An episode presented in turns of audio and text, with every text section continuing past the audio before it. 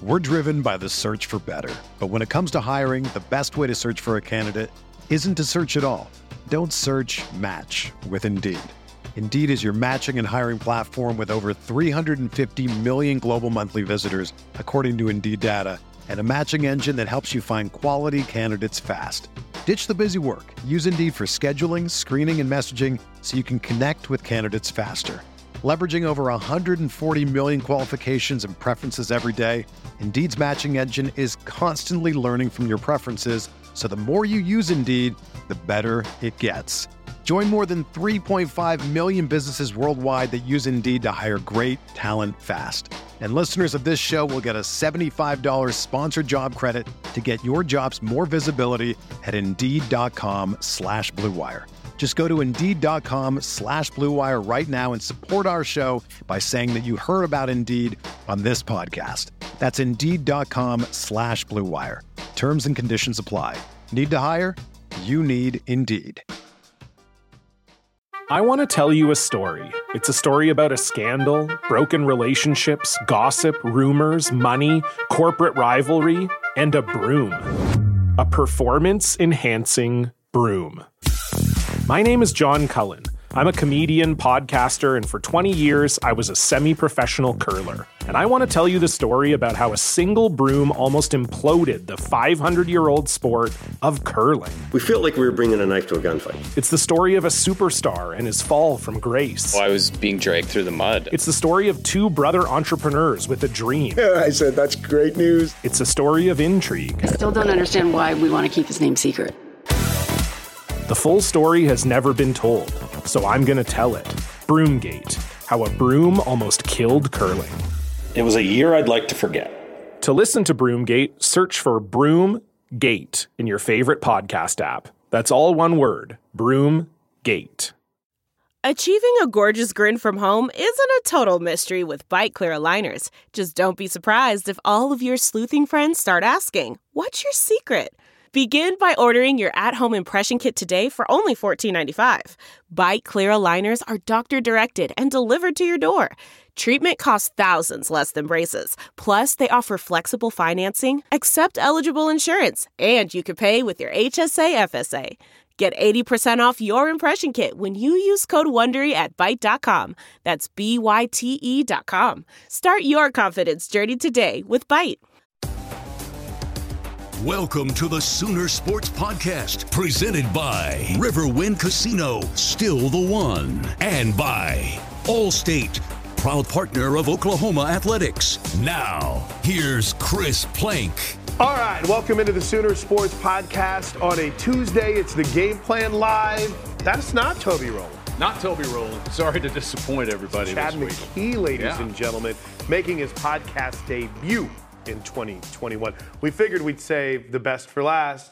Uh, yeah, uh, but t- I mean, I, I'll take that as uh, I'm fine with that, but you don't really mean that. No, I mean it. I absolutely do. Uh, and Toby is out, but he's actually going to be back tonight for Rudy's and both of the shows this evening. So you'll get plenty of T-Row analysis with The Huddle and the Lincoln Riley Coaches Show tonight. Man, what a what a week to recap. And I mean, we're going to take your questions off Facebook, and that's one of the great things about being live. So hit us up in the comments section. Uh, we'd love to hear from you. But, Chad, they went out and they took care of business against Iowa State, and they were able to do it despite not the best passing performance from this offense. No, um, complimentary football. We've talked about it all season long. How often are they going to play complimentary football? They haven't all that many times this season, let's be honest about it. But they did enough to win. I can't help but think about Caleb Williams and the difference he has made with his feet this year. Agreed. And how many times he has done it. seventy-four yard touchdown run. Sooners are down seven to nothing at that point in the game. And I know it's really early, but kind of stalled out offensively. And boom, there he goes. Just like when he came in in the Texas game. Just like fourth and one against Kansas. His ability to do this is a game changer. And honestly, you say it, it might be the it, pass game. He and Spencer Rattler probably pretty similar. Sure. But it's his ability to do this right here. Absolutely. That's been the difference maker when the offense has absolutely had to have it. You know, um, the interesting part of this is how successful they were when they seemed to commit to the run. And that's not to say, obviously, that Lincoln Riley wasn't committed to it, but he talked about, you know, calling different things and putting Caleb Williams in better situations. I don't know, Chad, outside of the final time they had the football when they went three and out, I felt like they were able to run the ball pretty effectively about whenever they wanted yeah, on did, Saturday. You almost, did you feel like they left a little meat on the bone sure. when it came to the run game to a certain extent? Um, and, and they had, you know, Robert Congel in there in the middle yep. of the offensive line. Eric Swenson played a little bit. It sounds like they're going to be completely healthy for Bedlam, which is a great deal. But it's nice to have all those different pieces available that they have that they can plug and play on the offensive line. But I'm with you. Uh, Kennedy Brooks, that was maybe his second best day of the season, I felt sure. like, with the consistency and the ability to just hand the ball off to him. All right, me being an old notepad guy, here's one thing I got, that stood out I got to me. All right. kinds of, I don't even, I've got so many notes and papers, I don't know. If you ask me something, I won't be able to find what I, I need. Know, this is what an old man I am. I went through on... Do you um, need glasses right. to read that? I actually... Then you're not that old. I wrote it big enough to where I wouldn't need my readers or my cheaters or whatever you want to call them. Uh, the Sooners average down and distance against Baylor on third down. Their average third down distance was third and eight. Mm-hmm. On Saturday against Iowa State, it was also third and eight. But I dug a little deeper um, because that's, that's how dangerous. I roll. That's dangerous. Right. Uh, they were just one of ten on third downs coming off a two for nine game the week before. Um, but it's it was interesting because their average second down distance was second and seven. Yeah. So they got to be better on first down, Chad. Well, and, yeah. and their third down conversion percentage, if you were just to use the last two weeks, would be the worst in the country by far. UConn is at two twenty-seven with point two two seven on their third down conversion. Oklahoma just point one five seven. So I'm getting all the negatives out of the way right now to say they've got to be better on first down. Yeah, I, I agree with you. I, I completely agree with you. But I will say this. I bet if you go back and look over the course of things since Lincoln Riley got to Oklahoma, I would bet you that um, the greatest percentage of their explosive plays happened on second down. Mm-hmm. And if you're making explosive plays, in particular in the passing game on second down, you don't notice not being great on first down. Right. A second and seven, a second and eight. But when you have the explosive wide receiver play that they've had in the past, D D Westbrook, Hollywood Brown, Mark Andrews, CeeDee Lamb, on down the list and on down the list. And, I, and I'm not trying to, uh, you know, speak poorly. It just hasn't happened this year. I, I completely agree with you. Got to be in a better position on third down. If you're in third down and seven, third down and eight against Oklahoma State's defense this week, you're in for a miserable day yeah, because be they are as good as anybody in the country outside of Georgia at getting off the field when they have a third down and long. But I, I'm with you. If you're better on first down, it makes second and third down a lot easier. Just the explosive plays are not there on second and third down right now with this team. I love that drive. It yeah. was a six-play drive that was all running the football. That's at the, the one we've been looking for right. this season, the one to put a team away almost, hasn't yeah, it? Absolutely. Absolutely. And you thought in that moment they would be able to. But, you know, credit Iowa State. This is a team that's not a joke, man. I mean, they've They haven't been blown out in any of their games this season, nor were they about to on Saturday. Um, they, that's a tough team, and they hadn't given up a lot of sacks this year, and the Sooners lived in the backfield. So, uh, real quick, one final thought on the Oklahoma offense. I, I'm really excited, by the way, with the matchup, the O U receivers against the O S U corners. We'll get to it a little bit later mm-hmm. on. I think the Sooners can have some success there, but, uh, again, we'll, we'll preview that coming up in just a bit. Okay, defensively. Speed D. If you're like, okay, I'm tired of hearing about third down struggles, let's talk about where the Sooners excel. Everyone's healthy, everyone's back, and oh, Chatter, they looking the part right now with this defense. They lived in the backfield Saturday. Yeah, I mean, you get seven sacks. Isaiah Thomas, you know what having Jalen Redmond healthy has done for the defense is two things. He's a super productive player, and it's made Isaiah Thomas better mm-hmm. since since Jalen Redmond came back. Oh my gosh! Look, listen, just if you if you play quarterback, don't turn back to the middle of the field like that. There are gigantic men like Perion Winfrey waiting there to behead you, for all intents and purposes. But yeah, I mean, health along that along that defensive line is is a key ingredient. Jalen Redmond being out made everybody less effective. Not just not having Jalen Redmond's production in there. So right. uh, I, I'm with you. And then how fitting is it, Pat Fields, his interception, senior day, all he's meant to this defense the last three or four years. He's able to seal it. Having DeLarian Turner Yell back and healthy for, what, the last three games has really helped him. And, Chris, they're forcing a lot of turnovers. They are now plus nine in turnover margin. They, in fumble recoveries, this play right here, which you could argue changed the complete complexion of the game right before the end of the half, the scoop and score, the hit by Key Lawrence. They are a plus ten in fumble recoveries alone this year. They had already set a mark, I want to say like two or three games into the season, matching their fumble recoveries from the previous two years. And as Alex Grinch has taught us, takeaways equal victory. And this team had, gosh, three, two. I, I say, they had three turnovers, takeaways. They forced, Chad. Two of them were game changers, and one of them was a game saver. There's your game saver, the fumble recovery that we saw before the half, the thick six. That was a game changer because that changed all the momentum uh, in that game. And, you know, you're going into Saturday night now against a team that I think is playing some of its best defense in Oklahoma against a team, Chad, that has surprisingly wait, turned the corner defensively wait, wait in Oklahoma State. That, this is Bedlam, and the defenses of this, this isn't the Iron Bowl. It seems wild. We're talking it? about the defenses, and rightly so. Remember, you got statistically the number one offense in the Big twelve in Oklahoma and the number one defense in the Big twelve in Oklahoma State. And everybody's surprised about Oklahoma State's defense this season under Jim Knowles. Perhaps we shouldn't be, right, given all of the veteran presences that they have. I mean, Jarek Bernard Converse and the guys back in the secondary, Malcolm Rodriguez and Devin Harper, the two linebackers, they just go tackle people. Right. And more than anything, Teddy talks about this all the time, all the time. We always see when there's a bust. You know, they, they highlight things when there's a bust. This guy was out of position. He was in the wrong gap. He was not in the right spot. We don't see plays where, where they diagnose him on T V and they go, see this? All eleven guys are in the exact right spot defensively. We never see that. You know, right. It's like with offensive linemen, we don't see their great plays. We just see when they get a penalty. But when guys line up in all the right spots, you are good defensively. They don't bust Oklahoma State, at least not very often, because they've got veteran guys over there who know where they're supposed to be because they've been through eighty snaps a game for three straight seasons on that side of the ball. So they're very good. Malcolm Rodriguez is an Oklahoma kid. He has a chance to lead the Big twelve in tackles this year. And the other thing about it is when they get to you, they get you on the ground. Right. Another thing Teddy says, it's a catch and a tackle.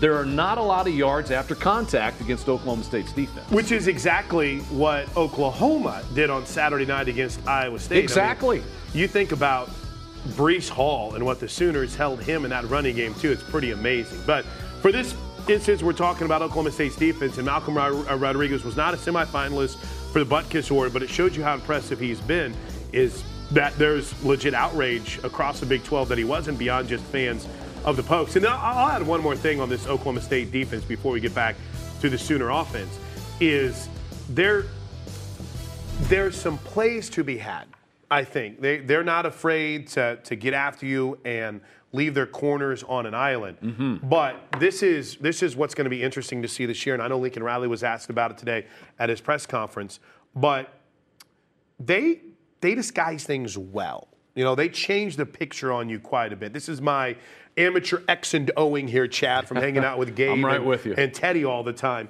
And it's it's going to be very challenging because it's completely different than what you've seen the last two weeks, mm-hmm. right? And, and what you saw from Baylor and, and Iowa State, which is the umbrella defense. Oklahoma State, they, they don't do that. Mm-hmm. And it's going to be a much different look for Caleb Williams on Saturday night. And, and their guy, they can do that because their guys get to the quarterback. They, they just do. Their, their front four, their front uh, six, front seven, if you want to, you know, throw in the, the rover player, whatever you want to call him. But they get to the quarterback effectively. The other thing that, that is going to be a big factor in this game, and it's happened with Oklahoma State a lot this year, they don't get penalized at the defensive back position right. very often. And, you know, you can go into a game, you can get penalized five times for pass interference. The next game, you don't get penalized any. It's a very subjective right. call. I think that is super important in this game. What are the penalty flags going to be like? Is there going to be, they're going to let them be physical? Because if they let them be physical with Oklahoma's wide receivers, that plays into Oklahoma State's hands. They've got physical guys, and that's what they like to do, as you said. They like to get up, press coverage, man coverage, and if you can beat their guys over the top, then you're just going to beat them. But we'll see about the penalty flags. I, you guys are great questions. I'm going to get to them all, but I love this from Terry Blacketer, who, who just dropped in. Uh, we need to watch the not very smart penalties, O U. And, yes. And she's she's right, because that's been a problem. You, you go back even to Saturday, mm-hmm. and I, I rewatched the game last night. You think about the horse collar tackle on Brian Asamoah mm-hmm. on that first drive. That, that drive's over if that doesn't happen. You think about, you know, getting yourselves, you know, I, I brought up this, you're in second and seven is your average second down distance. There was a lot of good gains on first down that are brought back because of an offensive penalty or a hold. I mean, it's just, there's a, it's not a massive number of penalties that were called on Saturday night, but Chad, you know, it's to the point to where you, you look back, it was only six for, no, that's, uh, uh, what, nine, nine, well, it, it, the problem is, they seem to come at inopportune times yeah, with yeah. the penalties after either negating a big game or whenever you're getting off the field defensively. You know, when, when we were playing these games in the Big twelve Conference that were fifty-two to forty-nine final scores, penalties didn't make that big of a difference. Texas no. Tech always led the Big twelve Conference in penalties, and they always had the most explosive offense. So they yeah. were over, able to overcome those. But we're playing these games that are more low-scoring, fewer possessions equals fewer plays. And so when you get behind the chains, it's just more and more difficult for you to try to get back out in front of those chains. So, yeah, I, I'm in complete agreement with you. When do the penalties happen and how costly a – you know, a offsides penalty on uh, first down puts you behind the chains. But it's not as bad as a holding penalty on second down and nine that puts right. you in second down and forever. And, and what's wild is, to Terry's question, and I think it was a big problem against Baylor, they seemed to correct it, but I was blown away. I was looking down the box score quickly. There was only four penalties that were called mm-hmm. on the Sooners on Saturday night. It just seemed as if all four were just at inopportune times. And real quick, for those of you on the Facebook side, you see the schedule. This is what we've been counting down to all season long, this November stretch. Obviously a tough loss in Waco. And now, you know, you're in a situation to where everything is still out in front of you with Oklahoma State this weekend. Um, well, I mean, look at it just real briefly. Right. You can take number twenty-two away from Texas, obviously, given what has happened. You don't have yes. a ranked win until this week right. if you're Oklahoma. So from that vantage point, you are sitting here with your two best wins this season yet to come if you can beat Oklahoma State twice. Now, college football playoff rankings, is it a long shot? Maybe, but maybe not for the Sooners, Chris, right. because depending where the rankings fall on Tuesday night, Oklahoma State's going to be number six or seven in the rankings.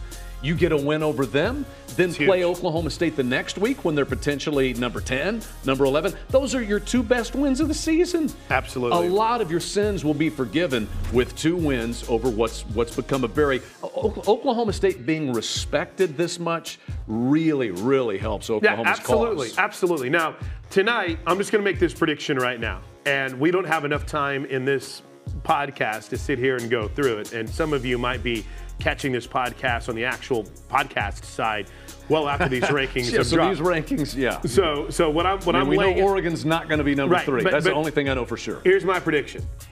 I think Ohio State moves up to number two tonight, Alabama three, and I think they're going to put Michigan at four.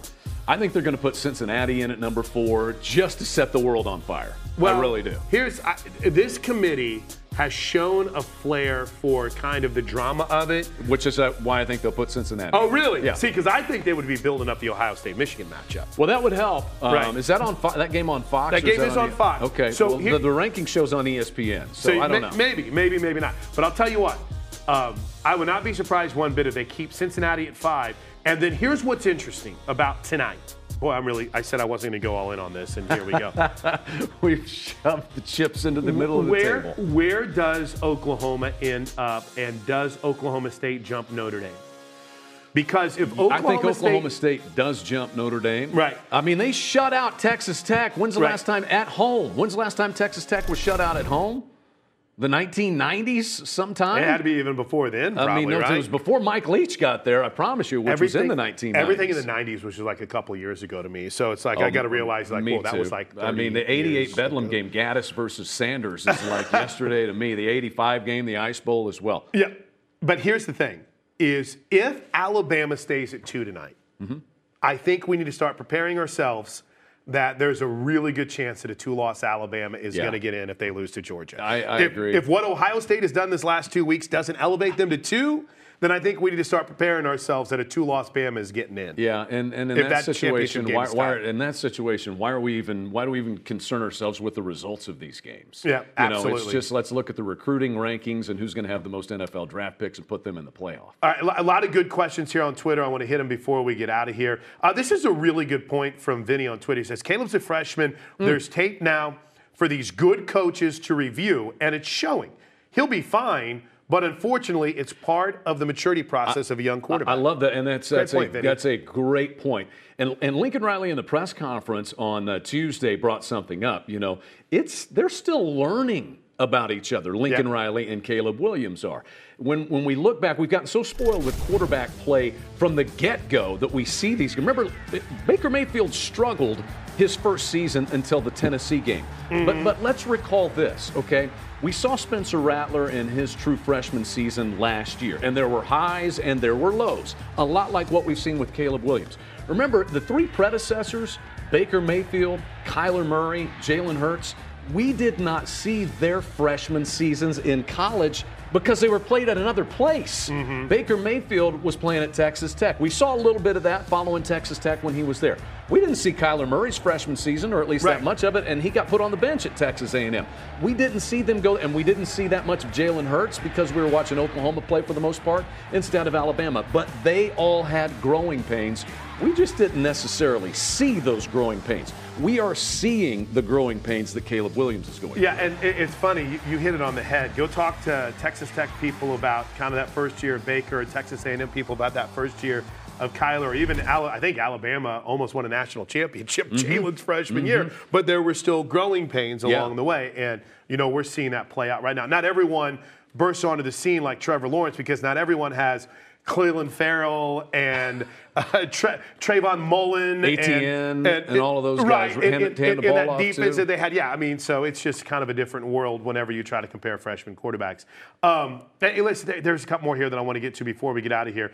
Willie had, had brought up a, a really good point. He lays out O U's offense just needs to be electric this game, too much talent not to be explosive, and it's as healthy as we've been all year. Now, I would counter that by saying D J Graham doesn't seem to be healthy, mm-hmm. right? He goes out with the injury on Saturday. He is a key part of this defense. And I won't lie to you, I was shocked and, and pumped whenever Lincoln talked about everyone being available uh, on the offensive side of the football after watching the way that Andrew Rame got rolled up and hearing Gabe's reaction to it. Yeah. So Gabe Ikard was down there watching it. When I heard that, Chad, that fired me up because, A, you know, Andrew Rame has been an important part of this offense, and, B, you know, I, I know that Eric Swenson came in and did well. I know Robert Congel came in and did well. But in what he and Anton Harrison bring athletically, I think they need those kind of dudes on the line Saturday night. And and it may be that they have to use all of them, right. no oh, matter they, who is healthy. They're probably going to. You know, just, just to switch things up. But, yeah, to, to be able to have Mario Williams back, obviously he is a difference maker. He has become the most explosive wide receiver on the football team. Uh, D J Graham, I, I think Lincoln's comment on, and, and I hope I'm not wrong on this, but I think it was questionable. Questionable. I would question yep. whether or not he will be able to play. He's a difference maker. And even if um, he – you want to have everybody in a game like this because they might all have to play. I, I think a couple of other guys, Key Lawrence's emergence, He's been he great. had a huge game. He's been you know, great. To, to be able to and, – and part of it was with injuries. They had to move him around a little bit, but they've gotten him in there. He's gotten his feet wet in this thing, and he was a huge difference maker, forcing the fumble, had that big sack for about an eighteen-yard loss in the game. So, yeah, the, the bye week came at the right time. They got most of their guys healthy, mm-hmm. headed into the three toughest games that they're going to play all season long. And now here you are. You, you know, you go out and uh, try to be electric on Saturday. I th- what's interesting about it is uh, Spencer Sanders, the Oklahoma State quarterback, he made a lot of mistakes his first three seasons. He's not making as many mistakes. They have figured out, and, and they have the luxury of allowing him to do that, Chris, because of how well their defense is playing. He doesn't have to go out and try to force the ball into places that he shouldn't. He's playing well. Jim Jalen Warren's running the football very, very well for them, and they've just kind of figured it out. But that's what having a good defense has done for Oklahoma State. It has allowed their offense to manage the game a little bit more. Yeah, and uh, I, I like the idea from Mark Burns, just win, baby. Wish Amen. The man who coined that, I wish his N F L team was doing that as well too. Mm, you, and then Mark, you've got your where's your pad? You've got your um, yeah, my Raiders. Yeah, you've got pad. your mouse pad. Back I'm thinking here, about Raiders ripping it pad. in half right now. That's okay. Um, Mark, uh, why don't we play more running backs? Let's throw the ball to the tight end more. Let's remember we just get Marcus Major back, and mm-hmm. you know he ran the ball hard against Texas Tech, but did put the ball on the turf. That's a big no-no. Yeah, that's going to find you on the sidelines. Yeah, uh, but I, I think he's got a chance to be someone that can help out. And throwing the ball to the tight end, it's get, they didn't get a chance to throw the ball too terribly much on Saturday. Well, how many and, more plays did Iowa State run? I, was, I meant to look that up before we did this. Well, we've, we've got I, I've got the, the scorebook here in front of me, and because I don't, this is where you can Iowa make State fun of me. Ran thirty-four more plays than Oklahoma. They had the football for a whole quarter more, yeah, essentially, than Oklahoma did. And then um, Kevin had asked, is Theo Wees available this week? Well, coming up this week on Coach's Corner, Dennis Simmons is our guest. Oh, so you're going to get the definitive word there. I'll get the definitive word for you. Spoiler alert, we taped it already. He feels like he's good to go. Nice. So we'll, we'll hopefully see him more. And, um, yeah, it's um, it's going to be fun this Saturday night to watch these two teams. Do you have a favorite Bedlam memory, favorite Bedlam game? You know, you're, you've been a Tulsa guy since right. you were a, a so wee toddler. I started, I started covering O U and O S U football in ninety-nine mm-hmm. was my first year. And my first year on the sidelines was eleven, and I try to forget that game every single day. But the thirteen game, when O U went back down there and the throw by Blake Bell in the corner of the end zone, that was great, being on the sidelines with Dusty and, and, and Teddy. And there's a great shot after the fake field goal of Dusty and I celebrating on the sidelines, and they were like, oh, no. Uh, I can't remember the kick. Michael Honeycutt just got blasted. Is he okay? And you see us going over there and trying to help him. But, I, you know, I, there's so many little things about this series that I love. Right? I, I love, I think it was then fourteen where O U clinched the big, the, the year maybe sixteen, when they clinched the Big twelve championship on their home field. And, and to celebrate on the field. I think fourteen was then the walk-off by Brennan Clay. There's just been some great moments in this series. Uh, hold on, I brought up fourteen. That's not the walk-off by yeah, Brennan Clay. Yeah, that's not the walk-off. That's, uh, no, that's don't the bring, repunt. Yeah, Sorry. don't don't don't bring up Tyreek um, Hill. No, not at all. But twelve, twelve was the walk-off. I just this series, Chad. I love, so I did mention eighteen minutes there, and our eighteen plays there, and I didn't even bring up the Baker Mayfield block whenever Joe Mixon had his touchdown. Yeah. You went as a kid. You were actually at the Ice Bowl. I was at the Ice Bowl in nineteen eighty-five. We had uh, we slipped and slided our way up Highway one seventy-seven from Shawnee to Stillwater. And at halftime, my poncho froze to my seat, to my bleacher seat. And when I got up, it tore off of me. So that was the end of the day for me. Uh, eighty-eight game is still a classic to me. And, I'm man, I'm really showing people how old I am. But you can see the gray hair, so you're probably aware of that already. Coach Switzer called Mike Gaddis, the late Mike Gaddis, the greatest running back he ever recruited out of the state of Oklahoma. And in nineteen eighty-eight, wow. he went up against the Heisman winner, Barry Sanders, in one of the all-timers. It was a game that Oklahoma State had a chance to win. A wide receiver dropped the pass in the end zone. He, he, his name has gone on in infamy among Oklahoma State fans. But that was an absolute classic. And I had bought a student ticket. You had to have a student I D to get into the game. I was in high school, so I didn't have one. I bum-rushed the ticket gate and got in to watch that game from the end zone up at old uh, Lewis Field. Statute of limitations up on that. Yeah, so I be... certainly hope so. You know, I've done far worse, though, to get into a football game. Like By the way, um, real quick, before we let you get out of here, Vinny asks a good question. What do you like more, O U football podcasts or M L F? Oh, Major League Fishing, or, I mean, come on. That's like choosing your favorite child, you know? I can't, I, make I sure. can't do that. There's only one right answer. The, the podcast has been great today. Right now, it's the podcast. It's by far the longest podcast we've ever done. Is it for really? that. I'm, I'm very too sorry. I know it's that been great. It's time to I'm go. very sorry, Craig Morant. All right, it's uh, my fault. No, just, you're just blame me Thanks, for being here this Chad week. Chad and I got like three T V shows we're doing yeah, we together today, one. so we got another, another one coming up. And then up I'm doing volleyball this. tonight and uh, basketball tomorrow. So. Oh my gosh, nine a.m. Saturday. No, what am I saying? It's not an eleven a.m. kick. four thirty p.m. Saturday night, Oklahoma and Oklahoma State. For those of you on the podcast side, the Lincoln Riley press conference is now. Uh, but welcome, everybody. Uh, excited week. Uh, another uh, episode of, of Bedlam. And as it's become uh, here in a lot of the years that I know that I've been here, it's a, a, a game with a, a, a lot of important things riding on it. Um, so that's uh, and that's what makes it more fun. There, there's no question about it. These rivalry games are always great, but when you've you know, when you got two good football teams that are going at it with a lot at stake, uh, makes it even better. So um, excited about the opportunity to, to get down to Stillwater, um, play a, play an outstanding Oklahoma State team, playing at a high level. Their coaches have done a phenomenal job with these guys. A lot of guys, um, uh, a lot of guys returning um, that have that have improved and are, are really playing at a high level. They've been a really consistent club uh, the majority of the year, especially the back half here. So um, we know it'll be a big challenge. Uh, we're excited for it. Uh, should be a great game Saturday night. Um, excited about the way, uh, again, that kind of we responded and I think really built some momentum last week. I think you could feel that with the guys this week. And, and uh, so, uh, yeah, it's just kind of how you you start the beginning of the season. This is kind of how you draw it out, kind of hope what you hope would happen, that, that a game like this would have so much riding on it. And it is because both teams have had tremendous seasons. So um, should be a lot of fun. How do you prepare your guys for just that stadium with how close the fans are and the short sidelines and things like that? Is that something you have to talk to them about or prepare them for? Uh, we've, we've talked a little bit about it in the past. I mean, we, we give them a quick overview of you know, every stadium that we that we play in and you know surface and kind of all of that. So it's it's discussed, but I mean, I, I don't. I don't honestly feel like that the, the size of it is that much of a factor. I mean, you get down there and, yeah, you walk around pregame and the sidelines are tight and all that. But once you get in the game, I mean, it's if I mean it's a good atmosphere and and, and it's a it's a tough place to play. Don't don't get me wrong, but I don't know that the how narrow it is um, really affects the game much. So uh, we make them aware, but you know, it's kind of like the old Hoosiers deal, right? And still measure it out. Tape measure's still going to be the same. What what does make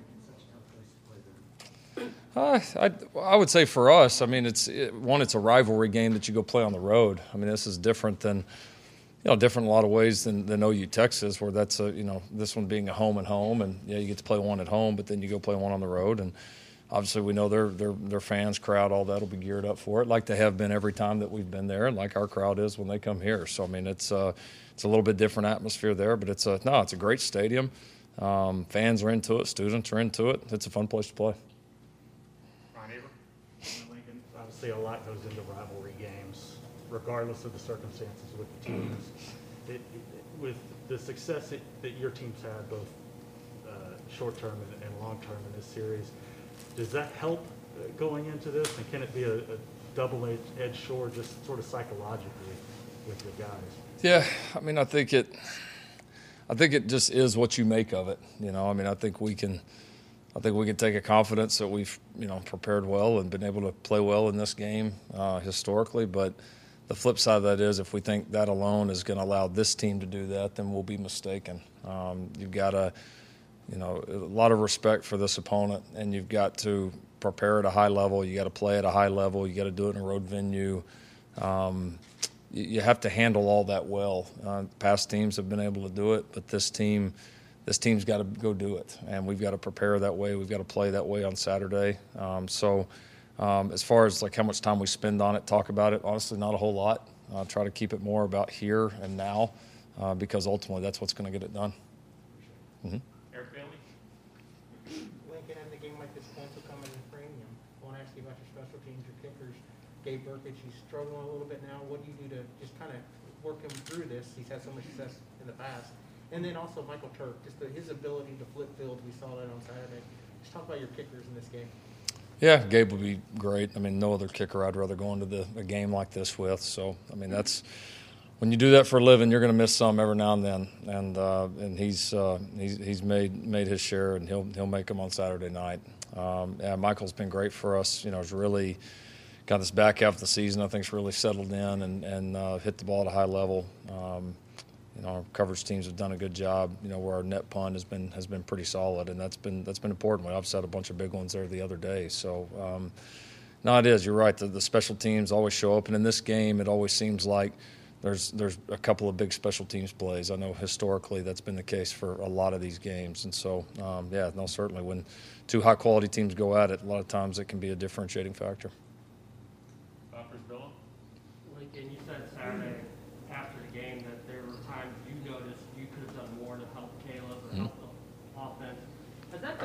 For you this season, finding out like what his strengths are at this point and how much he can still handle?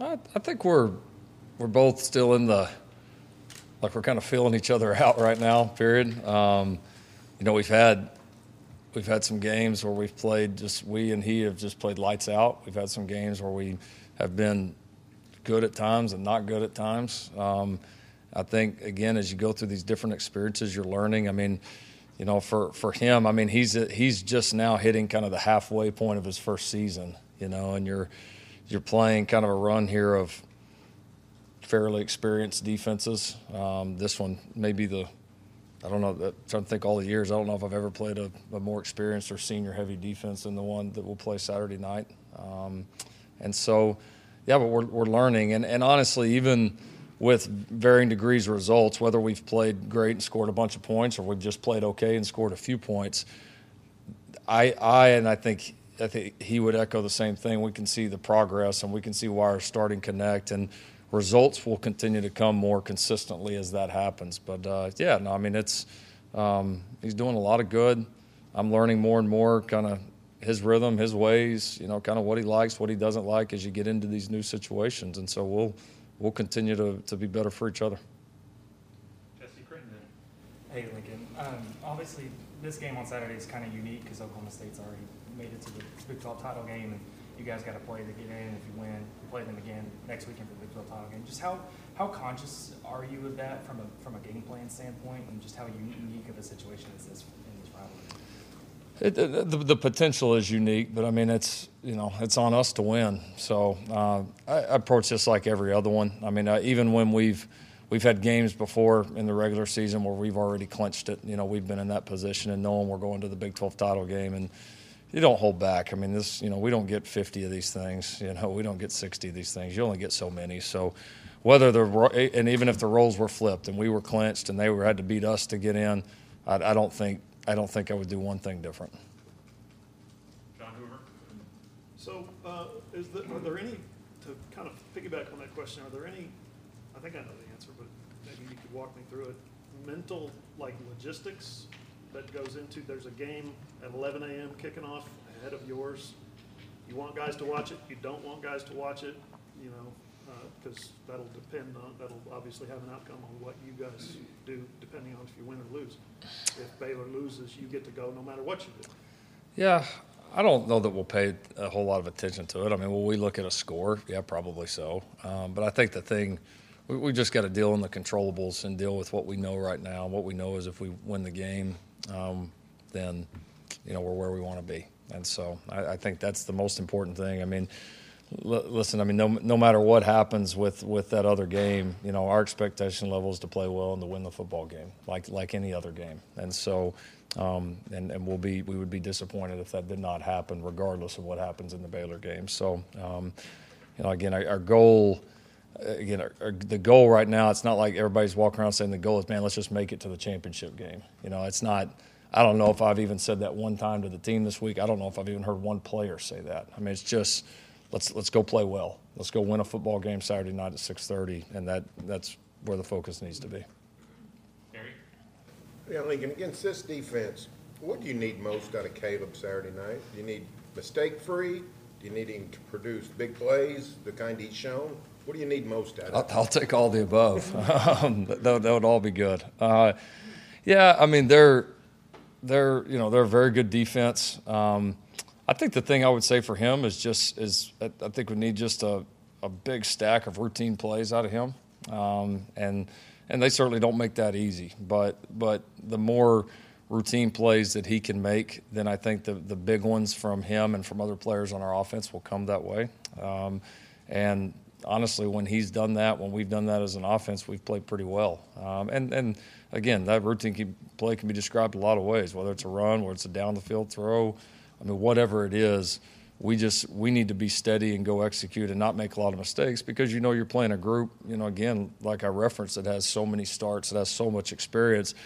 You turn it on film, and one of the reasons they've played very well defensively, they don't make a lot of mistakes. I mean, there's just not a lot of – you watch the tape, and there's not a lot of just gimmies um, where – they busted and just gave the offense something. You just don't see that much. And they're experienced, they're well coached, and I mean it's kind of what you would expect. So uh, we need to play the same way. You know, we don't need to give them any gimmies, any big negative plays.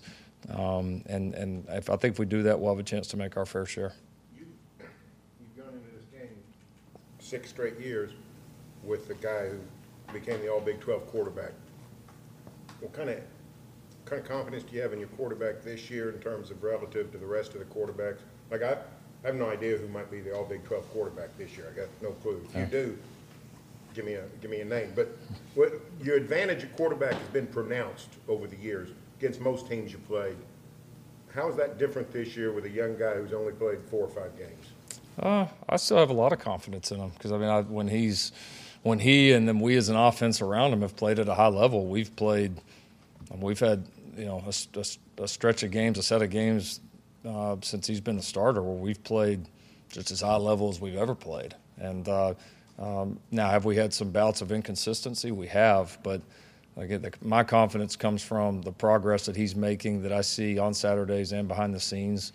Um, and then my confidence comes from, I think, some of the times when we have not been good, it's not just it's not just us getting our butt kicked. You know, typically it's been kind of within our control and things that we can do, should do better, whether it's a coach, whether it's a player, whether it's Caleb, whether it's another player on the offense, whatever. I just see it as very controllable, and that's a that's a good feeling because you know that you can get it fixed. You know you can do it at a high level. And when we've done it, there's been fantastic results, both for him and the whole group. Aaron? Back to the experience gap, Lincoln, Caleb, the last two weeks against Baylor and Iowa State, and, of course, what he's facing Saturday. Is is it such that you say, look, don't don't overthink this because it's – this is a complex deal for anyone to solve. You're you're still, I think he's still a teenager. I think. Yeah, um, yeah. Just go play, you know, whether it's like it, you did at the Cotton Bowl or against, you know, six touchdown game, whatever it was going through your mind, free and easy, whatever it was that day. Be that guy again. Don't you go there in this in this matchup, or is that is that overthinking? Caleb's overthinking.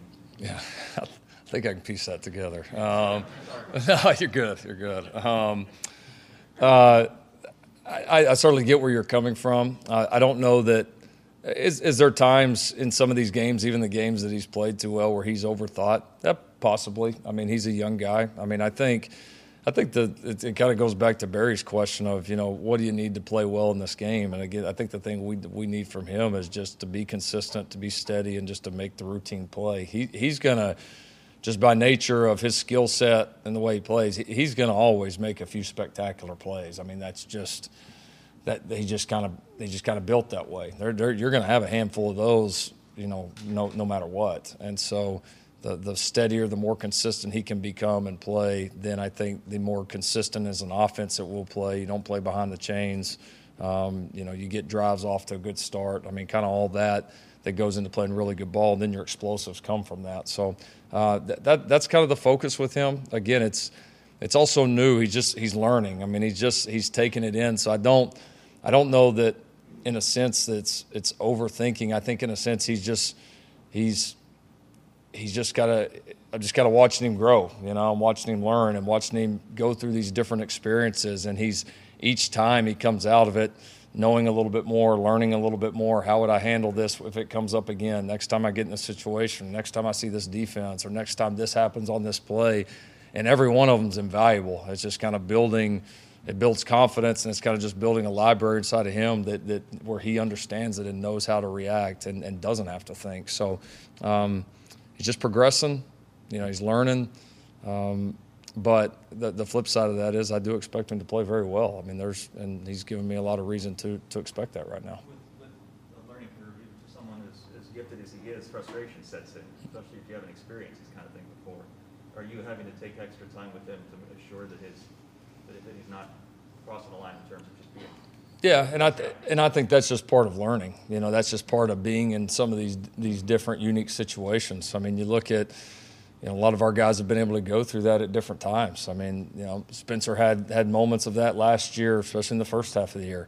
I mean, go look at the success level of, you know, Baker and Kyler's first year in college. I know it wasn't here, but, I mean, it wasn't, you know, it wasn't what it became. Um, and so this this guy's, you know, he's he, he's learning like those guys did. He's learning on the fly. Um, and so, yeah, I mean, I think you just – I think you understand what it is. I think you try to put him in the best position. You let him keep growing. And, again, you know, what's on everybody's mind is, you know, the last last couple of games we've been hit and miss offensively. Um, you know, everybody forgets, you know, we've had a lot of moments with this offense, especially the back half of the year, where we've lit people up, and, and we still we have that ability. We have that we have that capability. And so um, that's that's what we're focused on, because when we have, and nothing spectacular, but when we slash he have played um, very in control, we've played confident, we've played uh, more mistake-free, we've, we've been a good offense. Um, and we'll need to do that Saturday. Cliff? Yeah, Coach, what do you think about what Spencer Sanders has done at Oklahoma State, and what do you see as perhaps different about him now versus maybe last year or maybe the year before? Yeah, he's, he's really doing a nice job. He's improved. Um, he's improved a lot through the years. I mean, I can. You know, it's kind of like playing some of these quarterbacks that we played, you know, multi time or, or several times over a multi-year period um, in this league historically. You know, you see him play as a young guy, and, and then you see him, um, you know, I think probably making a few less mistakes. Um, you know, he's always been a tremendous athlete. I mean, everybody's known that, but he's he's obviously running well and a factor with his legs. And then, um, and I do think he's really improved in the throw game. Um, not that he was bad before, but he's he's he's certainly done some nice things this year. So now they've they've done a good job with him. He's growing and learning. I'm sure going through some that's gone through a little bit of that same process that we just talked about in depth. Mm-hmm. Okay, uh, Jenny? To follow up on that, Spencer did not play, Sanders did not play just, uh, two years ago against you guys. He was right. hurt. Last year he got hurt, so he, he played sparingly. Um, this looks like the first time he's at least coming into the game healthy. Do you, do you, and I'm curious, you talked about his running ability with their run game, which has become such a, a focus for them. That, that's, a, that's a look you've not seen from him, a healthy Spencer Sanders in, right. in that run game. What's the challenge of, of trying to slow that down along with Jalen Warren and whatever running back they put back there? Yeah, no, it's a, it's definitely an added kind of an added element that you have to defend. And, you know, we we have been prepared to defend it the last few years. And obviously, like I said, he got um, I think got hurt in the one last year, didn't play in the in the one two years ago. But um, he, he's a tremendous athlete. We got a lot of respect for him. They do a great job with their scheme of of using him and making him a factor in the run game, even if he's not – even if he's not always carrying the ball. Um, so, I mean, you've got to respect it. You've got to do a great job defending it. Now, that being said, I mean, over the past several years, we've, we've played several athletic guys. Um, and so, I mean, I think it's a challenge that I think you know what the challenge is. You just got to go do it well. And, and typically when your quarterback's a good athlete, it really it makes you accountable on all levels of the defense. Um, and it's uh, it, it, it does change the game in a lot of ways. And you played two really good defenses the last two weeks. This may be the best one. I think it'd be fun to hear you as the O C trying to design something for them. What you see in Oklahoma State, what are you, what are you running into Saturday? Yeah, I mean, it's, you know, like we said, it's it's one of the more experienced defenses that, man, I can remember coaching against maybe in my entire career. I mean, it's got to be top five as far as the most experienced defenses. I mean, you, you look down the depth chart, it's senior, senior, senior, senior. I think occasionally there's a junior in there, but not very often. Um, and, and you know what they've done, you know, they've, they've, they've played at a high level this year. Uh, they've played very consistent. Uh, the you know, front's done a good job, you know, creating pressure um, on quarterbacks. They've obviously had a lot of tackles for loss, sacks, all that. Um, And they just, they've really played, you know, pretty clean football. You know, haven't given up a lot of big plays, hadn't had a lot of penalties, hadn't had a lot of busts, you know, and so they've made people, when people have moved the ball or scored points, people have had to earn it, you know, and, and that's what really good defenses do, and they've, they've done it. Um, they've, you know, they've, they've uh, like I said, they've been able to just, it's just been a very consistent group. They've stayed, uh, they've stayed very healthy, a lot of same guys. You know, same scheme, and with with they're, they're, they've added their wrinkles like everybody does. But um, no, it's a good group, top to bottom, and uh, um, you know, doesn't have, you know, it's as you watch them, you don't just see a like a ton of weaknesses on tape. Like they don't have uh, an area where you just point to and say, man, that area's just killing them. You know, they all they've got you know good good playmakers at all levels. Justin Martinez.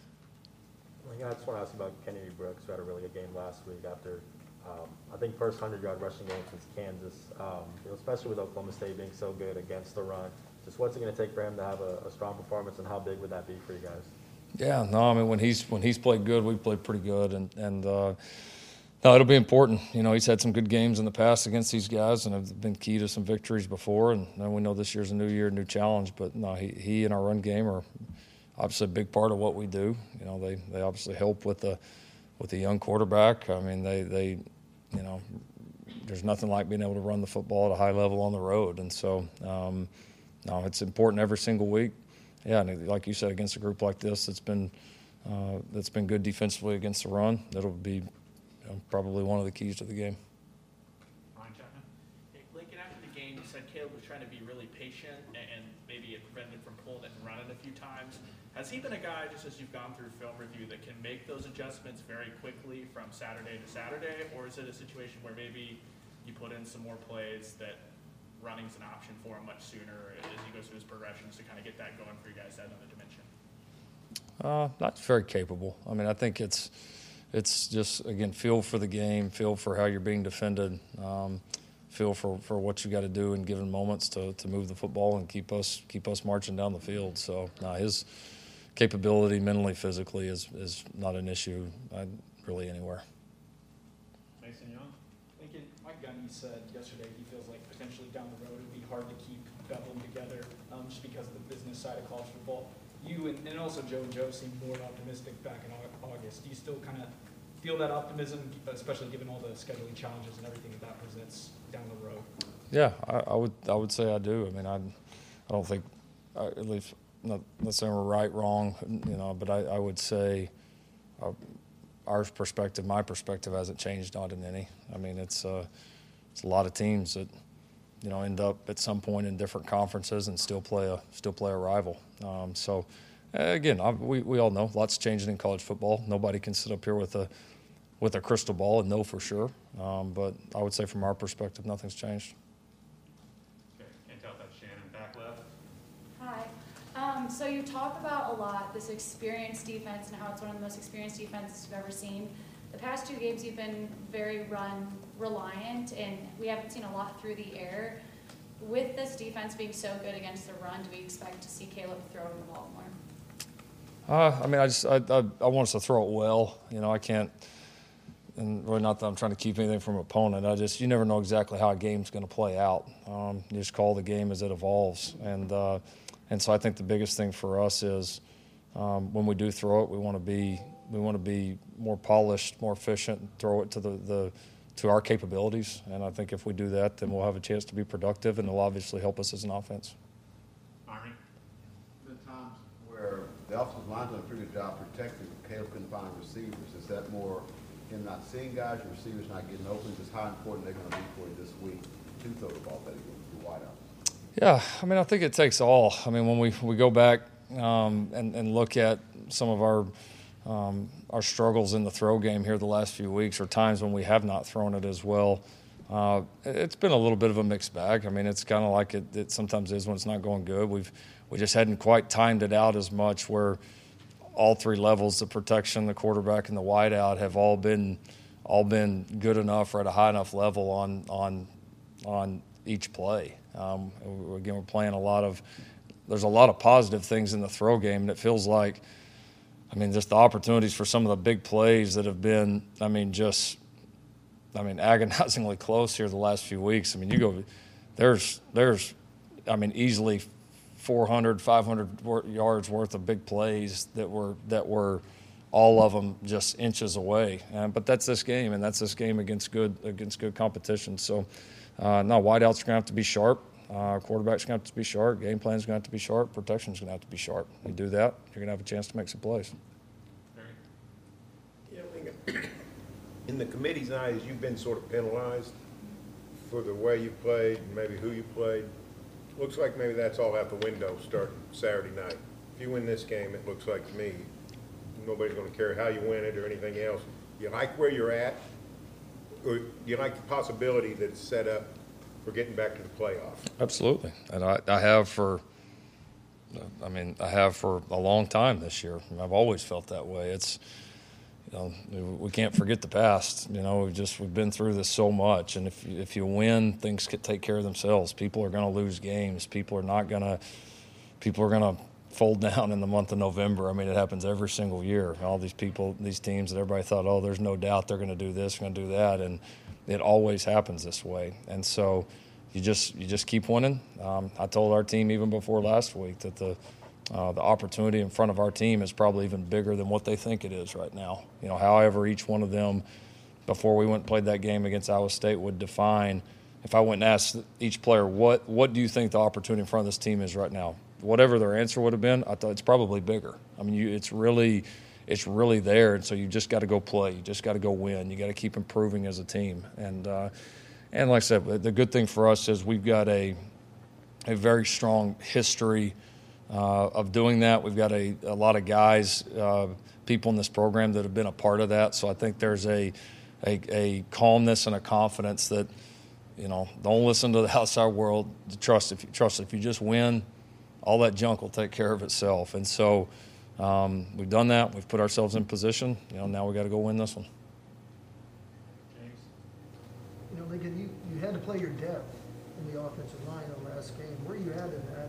How's your offensive line looking going into this game? Yeah, I think we'll have everybody available, but I thought um, a couple of guys that came in, Congel, um, did a really nice job. I thought uh, Eric Swenson came in, did a really nice job like he typically does. So, now it was good to be able to play a few different guys. Um, I think it, I think it helped us, um, refreshes those guys a little bit, um, and those guys have, have been practicing well enough that we've we've been wanting to play them. So it was good to get them in, and they both responded well. And I think we'll have those guys as options along with everybody else this week.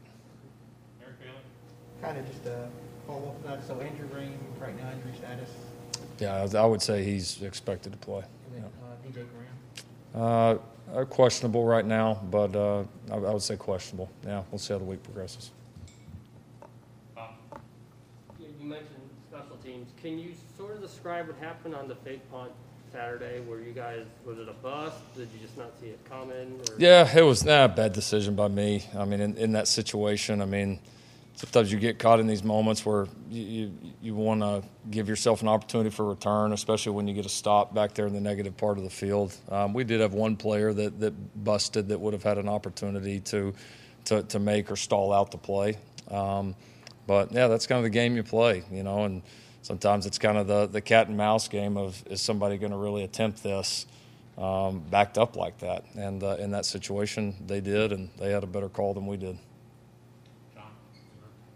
Is there anything to uh, you're, you're backed up, the season's backed up to playing uh, the three best defenses statistically ranked that you will have played all year. Is there anything to the fact that maybe Oklahoma State's defensive ranking puts them above the others, but you've been building up to where they're at? In other words, Baylor, physical brand of defense, Iowa State, physical brand of defense, and now you guys are kind of prepared maybe for this? Yeah, I mean, I think I, I think we're certainly us being prepared for it, I think won't be a is it, won't be a hindrance. I mean, we get to practice against a really good defense, you know, every day, all spring, all camp. We've played other good defensive teams, and now we've kind of – and everybody's a little unique schematically, and, the, and these guys are too, but we've been able to expose ourselves to a few different things now. Um, so, yeah, no, I think um, I think we're as set up as we're going to be. We just got to go do it. Quick follow-ups. Caleb, are you worried about eye candy that he could be seeing that's, that he might be – needs to not trust his eyes because Jim Knowles is so good at disguising things? Well, he does a good job. I mean, he, he tests quarterbacks. He he, he will he, he tests every quarterback on how committed they are, um, and typically that's that's what good defenses do, and, and typically good quarterbacks respond by not taking the bait, not taking the cheese. Stay focused on uh, executing your offense, doing your job, and that's what he needs to do. This has been the Sooner Sports Podcast, presented by Riverwind Casino, still the one, and by Allstate, proud partner of Oklahoma Athletics. Make sure to get all the latest episodes online right now at Soonersports.tv slash podcast. And make sure to follow us on Twitter at O U On The Air. The preceding has been a Learfield presentation on the Sooner Sports Network.